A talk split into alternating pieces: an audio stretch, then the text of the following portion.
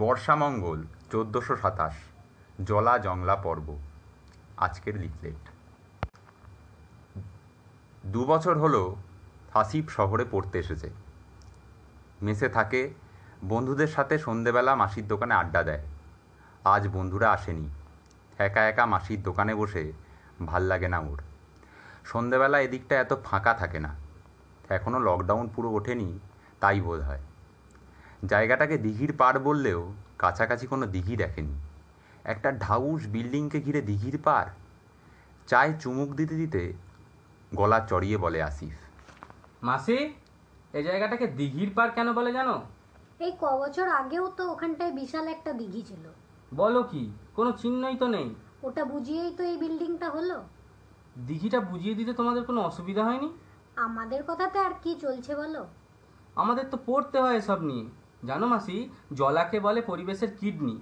আমাদের শরীরের সব নোংরা ছাঁকার কাজটা যেমন কিডনি করে পরিবেশের সেরকম কাজ করে জলা। একটা ছোট ডোবা কতটা কার্বন ধরে রাখে জানো?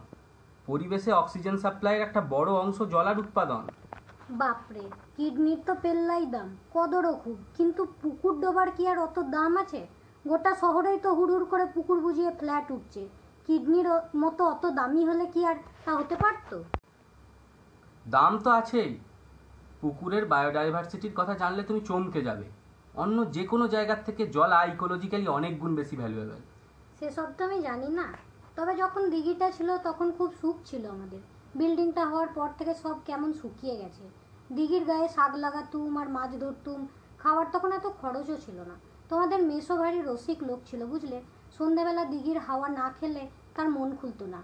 রোজ রাতে আমার জন্য নানা রঙের জংলা ফুল নিয়ে আসতো দুপুরে চান করে পাড়ে বসে বিড়িতে টান মেরে সে কত রকম গান গাইতো। সেই হাওয়া সেই গান কি আর দামে মাপা যায় গো? মানে এই বিল্ডিংটা হওয়া এখানে একটা কালচারাল ডিফরমেশন হয়ে গেছে বলছো? আগে এখানটা কেমন ছিল বলো তো? কি কি বদলালো তুমি সব খেয়াল করেছ কি? এই দোকানটায় তো সারাদিনই বসে থাকি সবই দেখতে পাই। আগের মতো আর কিছুই নেই। শীতে কত ভিনদেশি পাখি আসতো গেল দুটো শীতে একটাও কিছু আসেনি। ওই মোড়ের গাছটায় এই বছর চারেক আগেও সাদা বুকের মাছরাঙা বসে থাকতো। উঁচু লাইট পোস্টের আগের বছর লাগালো। তার আগে অবধি গাছটায় যে কত রকম দেশি পাখির বাসা ছিল আর কাঠবেড়ালি প্রজাপতি ফড়িং ওসব না হয় ছেড়েই দাও। ছাড়লে কি চলে মাসি? আমি কিন্তু পড়েছি। মার্সল্যান্ড প্রোটেকশনের নানা আইন আছে। যদিও দিঘিকে বোধহয় সেই আইনের আওতায় আনা যাবে না। দিঘিটায় মাছ চাষ হতো তাহলে ফিশারিজ আইনের আওতায় পড়বে হয়তো। পড়লেই বাকি তোমরা পড়াশোনা করে সব দিগ্গজ হও। কিন্তু আসল জিনিসগুলোই শেখো না।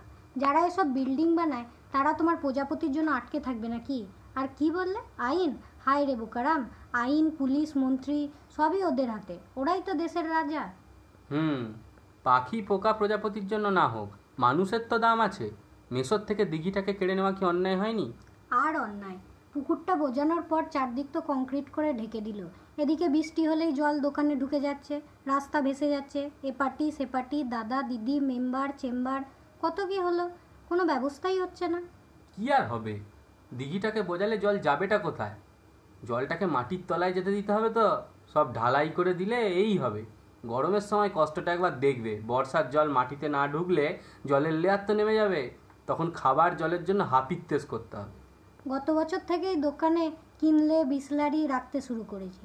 শহরে এত ভেতরেও লোকে জল কিনে খাচ্ছে। ভাবলেই কষ্ট হয়, কিন্তু বেচতেও হবে, নইলে আবার অন্য চাপ। ওই প্যাকেজ ওয়াটারই তো আরও সর্বনাশ করল। কালই ইন্টারনেটে একটা লিঙ্ক দেখছিলাম। প্যাকেজ ওয়াটার ইন্ডাস্ট্রির চোটে গত দু বছরে গোটা পৃথিবীতে বারোটা বড় নদী মরে গেছে। ভাবতে পারো? যখন জোয়ান ছিলাম আমরা, এই দিঘির জলই খেতুম। এত রোগও ছিল না। এখন তো সব বিষ অনেকে তো আবার কলের জলেও বিশ্বাস করে খায় না। বিসলারি ছাড়া সব নাকি বিষাক্ত। এটাই তো মজা মাসি। গরম বাড়ছে, যাদের পয়সা আছে এসি লাগিয়ে ভাবছে, ফাটিয়ে দিয়েছে।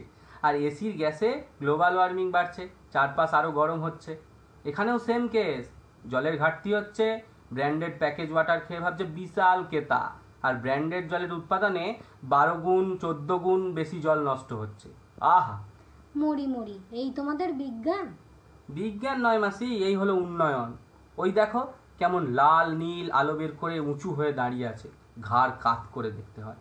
দেখলে কি আর বোঝা যাবে? এর পেটের ভিতরে ঢুকে গেছে হাজার হাজার জাতের শ্যাওলা ফড়িং মাছেদের আদিম বুনো এ শালা জন্মেই আর একটু বিপদে ঠেলে দিয়েছে সভ্যতাকে।